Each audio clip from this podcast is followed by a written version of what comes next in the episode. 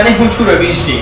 અને અમે લઈ આવ્યા છે વાહ શો વાસનો પહેલો એપિસોડ જેની શરૂઆત એક એવા વ્યક્તિથી થઈ રહી છે જેને લોકોથી તો કંઈ નથી મળ્યું પરંતુ લોકોના હૃદયમાં એમનું એક અલગ સ્થાન બની ગયું છે જેનું નામ છે જય ચણિયારા જય જનિયારાને એક કોમેડિયન તરીકે ઓળખાય છે. કહેવાય છે કોમેડિયન એ છે જે પોતાના આંસુને છુપાઈને લોકોને હસાવે છે. તો ચાલો ફ્રેન્ડ્સ આવી જાઓ ખુશખુશાલ થઈને. પીઠ પકડીને. ખિલખિલાહટ સાથે. એન્ટરટેઇન થવા માટે મસ્ત રીતે વાતચીત કરવા માટે અમારા પ્રિય જય ચણિયારા સાથે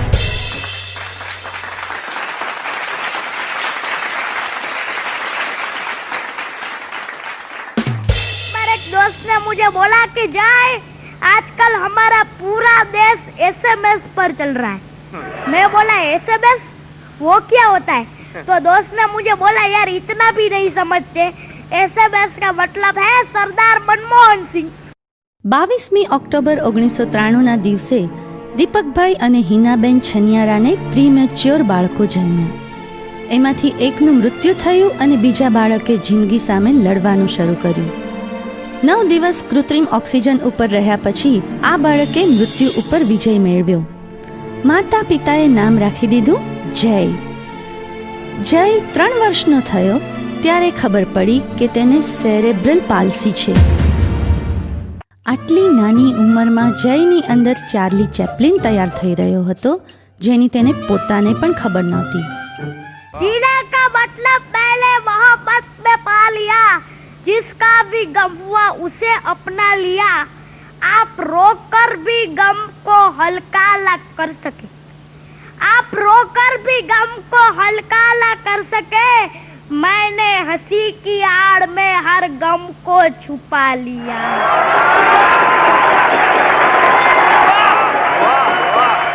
મુંબઈમાં એક સ્પર્ધા થઈ કોઈ ભી આઓ હસા કે જાઓ આઠ વર્ષના જયે રાતો રાત હિન્દી શીખીને ભાગ લીધો સાતસો પચાસ સ્પર્ધકોમાં તે મેદાન મારી ગયો એક લાખ લોકોએ જય તરફી વોટિંગ કરેલું star one channel show the great Indian Laughter ચેલેન્જના જજ શેખર સુમને જયને પોતાના શોમાં બોલાવ્યો की हिम्मत मर्दा मदद खुदा ये जो हमारा शो है the great Indian laughter challenge वहाँ लाफ्टर तो होगा ही जो कि हर बार होता है but today we going to talk about this challenge that he is he symbolize challenge संघर्ष वो चुनौती जो भगवान अ, पता नहीं किन वजहों से कभी कम उम्र में कभी ज्यादा उम्र में दे जाता है लेकिन जो चुनौती इस अ, नन्ही सी जान को मिली है उसने उस चुनौती को बिल्कुल अपने सीने पे लिया है संघर्ष किया है और विजयी हुआ है ત્યારથી આખા દેશમાં જયના નામના ડંકા વાગવા લાગ્યા દેશ વિદેશમાં પંદરસોથી વધારે કોમેડી શો કરીને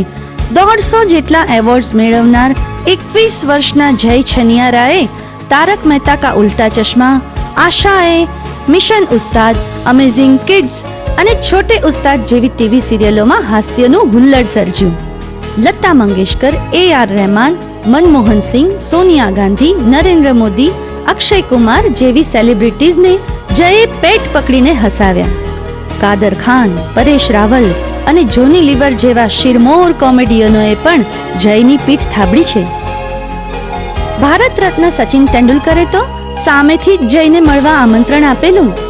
જયે જે ઊંચાઈ સર કરી છે, આજે આ ઉંમરની અંદર મિત્રો એ મારી કલ્પના કે અમારા પરિવારની કલ્પનાની બહારની વસ્તુ છે. ઘણા માને છે કે જયની પાછળ તમે લોકોએ ખૂબ જ ભોગ આપ્યો છે મિત્રો. જરૂર. તમામ મા બાપો એના બાળકો, આવા બાળકો પાછળ ભોગ આપતા જ હોય છે મિત્રો. પણ દરેકને આ ખુશી, દરેકને આટલી મહાનતા કોઈ આવી વ્યક્તિને મળતી જ નથી, એવા વિરલાઓ જન્મે છે, બનતા નથી. જયના મોટા ભાઈ રવિ અને ભાભી શ્રદ્ધા શો અરેન્જમેન્ટ્સ તથા સોશિયલ મીડિયાનો પોર્ટફોલિયો સંભાળે છે. એ એ મને એકવાર કહેતો હતો કે આખી ઉંમર આખી જિંદગી આપણે ખુશ રહેવાનું અને ગોતવા ખુશી ગોતવાનું આપણે શીખીએ છીએ કે ક્યાંથી હું મારી ખુશી મેળવું. પણ છેલ્લે આપણને જિંદગી વહી જાય પછી એ ખબર પડે છે કે ખુશ તો એ લોકો હતા જે બીજાને ખુશીઓ આપતા હતા. અઢાર વર્ષ વ્હીલચેરમાં વિતાવનાર જય ઉપર છવ્વીસ ઓપરેશન થયા છે. બે વર્ષ પહેલા જયનું અલ્હાબાદમાં ઓપરેશન થયા પછી તે સ્ટિક લઈને ચાલતો થયો છે. થોડા દિવસો પહેલા જ યંગેસ્ટ મિમિક્રી આર્ટિસ્ટ વિથ ડિસએબિલિટીના ત્રણ વર્લ્ડ રેકોર્ડ જયના નામે નોંધાયા છે. મને જ્યારે પહેલી વખત સમાચાર મળ્યા કે મને ફૂલછાપ એવોર્ડ મળ્યો છે, ત્યારે પહેલી વખત તો મને બિલકુલ વિશ્વાસ ના આવ્યો કે મને ફૂલછાપ એવોર્ડ મળ્યો છે. કારણ કે જે એવોર્ડની આંતરરાષ્ટ્રીય લેવલે નોંધ લેવાતી હોય અને એ એવોર્ડ નેશનલ લેવલ પર મળતો હોય ત્યારે ખૂબ જ આનંદ થાય.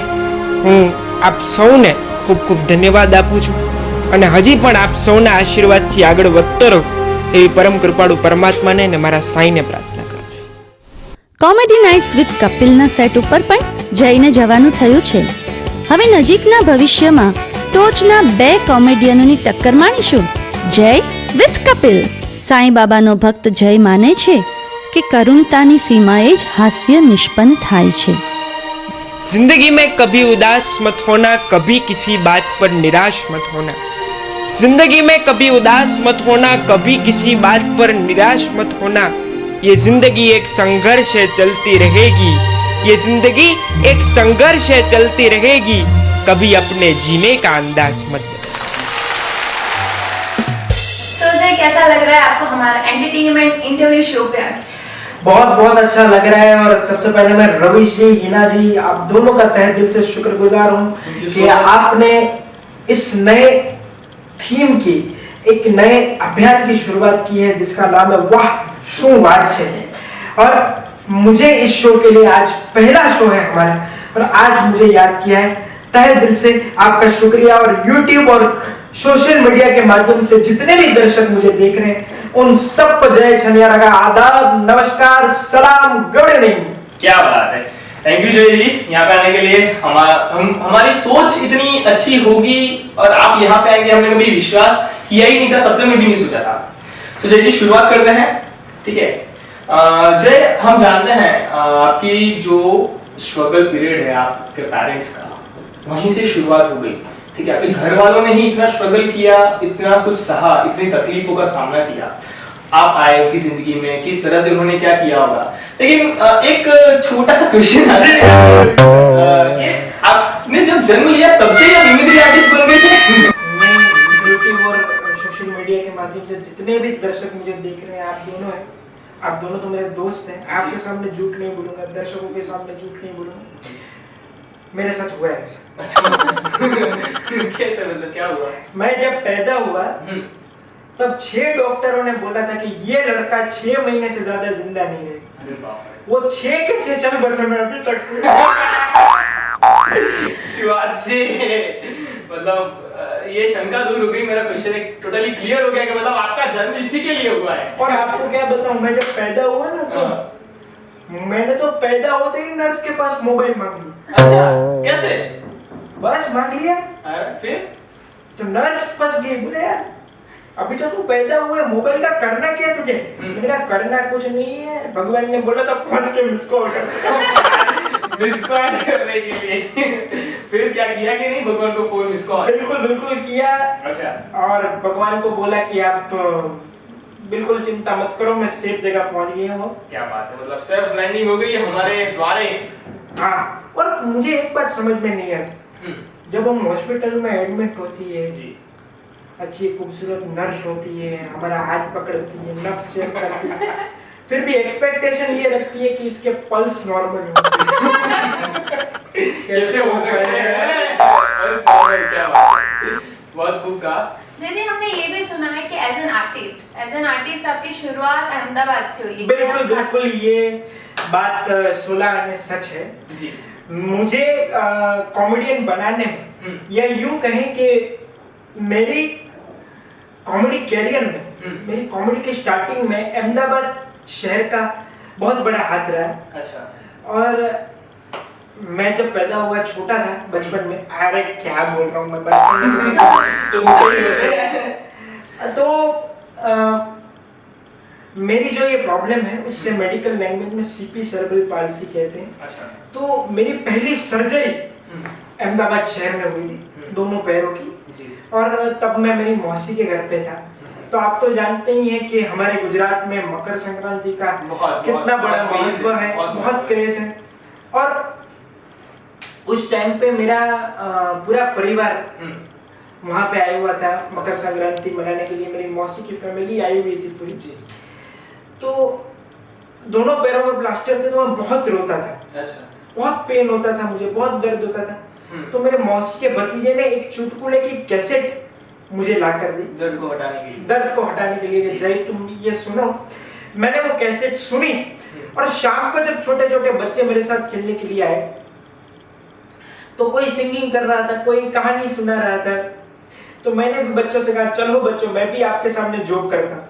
तो मैंने जो सुबह सुनी थी वो पूरी की पूरी कैसेट रिपीट कर अरे वाह क्या बात है। बस तब से मेरे मम्मी पापा और फैमिली को ऐसा लगा कि ये बच्चा इस लाइन में आगे जा सकता है। आज मालिक की मेहरबानी जो भी है आपके सामने। चलिए मतलब इस दौरान हमें ये पता चला कि आपकी शुरुआत अहमदाबाद से ही हुई जी बिल्कुल। जी ओके जी जी आपकी लाइफ का सबसे बेस्ट या कोई ऐसा इंसिडेंट हुआ हो या ऐसा कोई परफॉर्मेंस हुआ हो जो आपके दिल के बहुत करीब हो? हम्म, आ, ऐसा परफॉर्मेंस कई बार मेरे साथ ये चीज़ें हुई है कि ऑन ऑन स्टेज मेरे को ऑन द स्पॉट चीज़ें बनानी पड़ी हो या ऐसा कुछ चीज़ हुआ लेकिन एक बार मेरे को अहमदाबाद का एक वाक्य याद है। अहमदाबाद में इशू था। जी। तो मैंने तो तीस हज़ार आदमी के सामने भी परफॉर्मेंस दी है और तीन आदमी के सामने भी परफॉर्मेंस दी सही। मैंने तीन को बोला मैंने कहा आप एक समझदार हो। हम्म, बोले हम समझदार नहीं है हम मंडप पर मतलब उनको अपन सलाह देने का उन्होंने अपन को ही सलाह दी कि भाई अपने काम से काम रुको तुम। अहमदाबाद के लोग ही ऐसे हैं। मैंने तो हाँ। अब देखिए मुंबई सूरत वडोदरा और अहमदाबाद जी। ये चारों शहरों का मैंने ऑब्जर्वेशन किया। अच्छा क्या किया है?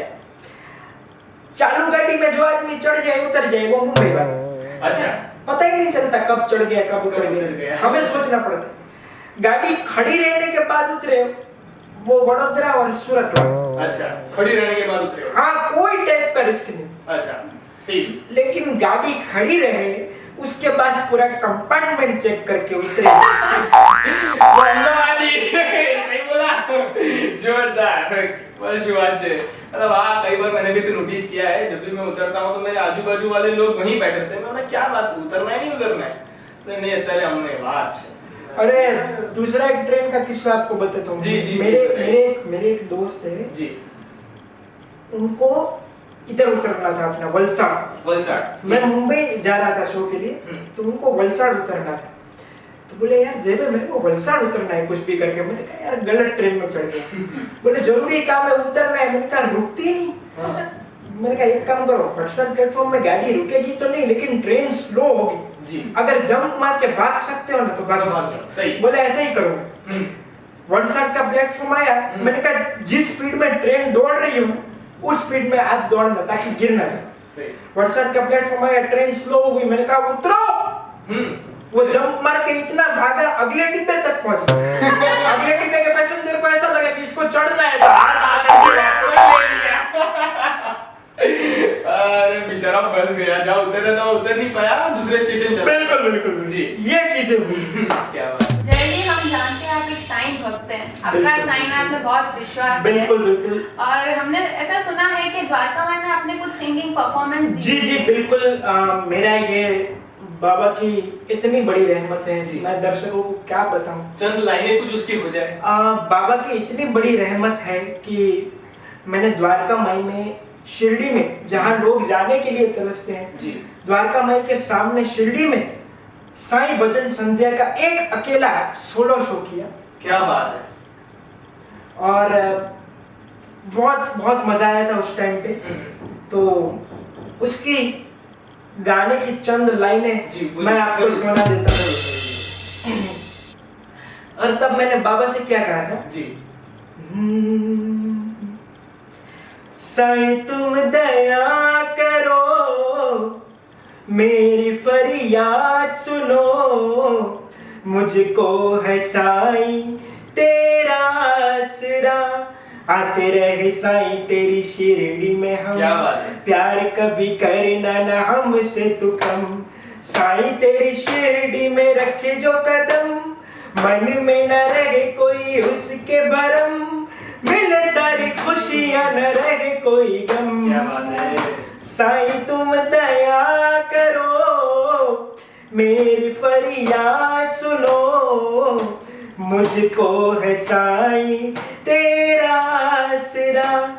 हर रोज गाता रहो साई दरबार में, हर दम खोया रहो साई तेरे प्यार में। हर रोज गाता रहो साई दरबार में, हर दम खोया रहो साई तेरे प्यार में। हर रोज गाता रहो साई दरबार में, कर दो ना साई, जरा नजरे करम साई तुम दया करो मेरी फरियाद सुनो। मुझको है साई तेरा सिरा जय बोलो साईनाथ महाराज की जय। बहुत बहुत आनंद आया जय जी सच में। उद्धार हो गया है हम आपकी वॉइस में। आप उनके पिए हो हम ऐसा जानते हैं ठीक है? आप मानते हैं। आप मानते हैं बहुत बहुत अच्छा लगा हमारे दिल में आपकी आवाज़ बस गई है साईनाथ के लिए। थैंक यू सो मच जी जी आप स्टेज फियर जो लोगों को बहुत होता है। स्टेज फियर के लिए आप क्या बोलना चाहेंगे? आपको कभी ऐसा फील हुआ है स्टेज फियर या कैमरा के आगे या कभी ऐसा कुछ? हाँ ये अ, देखो जी। मैं अगर क्रिकेटिंग भाषा में आपको बताऊँ क्योंकि क्रिकेट का तो हर तरफ़ बहुत बहुत। बहुत ज़्यादा क्रेज है। जी। तो विराट कोहली हो या सचिन तेंदुलकर हो कोई भी बड़ा खिलाड़ी जब वो एक टेस्ट लेवल खेलता है जी। मतलब सबसे पहला लेवल होता है टेस्ट लेवल जी। और जब वो टेस्ट लेवल खेलता है तो उसके अंदर भी एक नर्वसनेस एक भय। एक डर होता ही है। जी। मतलब कोई भी ऐसा बंदा नहीं जो लाइफ के किसी भी काम जो फ़र्स्ट टाइम कर रहा उसको डर ना लगे। सबको लगता है हर किसी को। अ, मेरे साथ भी ये चीज़ हुई थी जब मैं पहली बार स्टेज पे गया और मुंबई में मुझे याद है मैं एक शो में परफॉर्मेंस दे रहा था। अच्छा। तो मेरी भी टांगे इधर उधर हो गई। बहुत बहुत नर्वस था और समझ में नहीं आता था कि मतलब क्या बोलूँ मैं। लेकिन तब मैंने एक ही चीज़ सीखी थी? जी। कि अपना लेवल डाउन मत करो। जी। तो कोई अगर आपको ना सुने तो स्टेज के नीचे उसी वक्त उतर जाओ। ये हौसला। अपने लेवल के नीचे मत उतरो कभी नहीं खुद को अपमान नहीं करना। खुद को अपमान नहीं करना। और मैंने वो चीज़ की और जो भी है सामने। जी। सही बात कही। जय जी आपने एक चीज़ हमें सिखाई है एक चीज़ हमारे दर्शकों को सिखाई है सब लोगों को सिखाई है जी। कि आपने कभी अपनी तकलीफों को नहीं मतलब अपने बस में होने दिया। अपने उस उनको इस तरह से हटा दिया आपने इस तरह से अपने में हौसला रखा कि तकलीफें चुटकी भर में भाग गई। सही है बहुत हमें और हमारे दर्शकों को बहुत सीखने जैसा है कि जब जय चनियारा जैसे व्यक्ति इतना कुछ कर सकते हैं तो हम तो आप समझ सकते हैं मैं क्या बोलना चाहता हूँ। Thank you so much Jay ji. Thank you thank you जी। जय जी हम जानते हैं काफ़ी तकलीफों के बावजूद भी आप इस मुकाम पर पहुँचे हैं। और हम जानते हैं आप इस अपनी तकलीफों के बाद भी इतनी उम्मीद रखने के बाद भी आप अपनी इस उम्मीद को साईं बाबा के ऊपर श्रद्धा और शबूरी को बताते हैं। और हमने आपसे ये बात कहीं सुनी थी कि कि अपने हौसले को कभी ये मत दिखाओ कि तुम्हारी तकलीफ़ कितनी बड़ी है। अपनी तकलीफ़ को ये दिखाओ कि तुम्हारा हौसला कितना बड़ा है। सही सही बोले बिल्कुल मैं यही मानता हूँ और आ, मैं यही कहना चाहता हूँ कि मुश्किलें दिल के इरादे आजमाएगी ज़िंदगी हर रोज नए इम्तिहान लाएगी। गिर कर कभी हौसला मत हारना मेरे दोस्तों यही ठोकरे तुम्हें चलना सिखाएगी। सही बात बिल्कुल सही बात।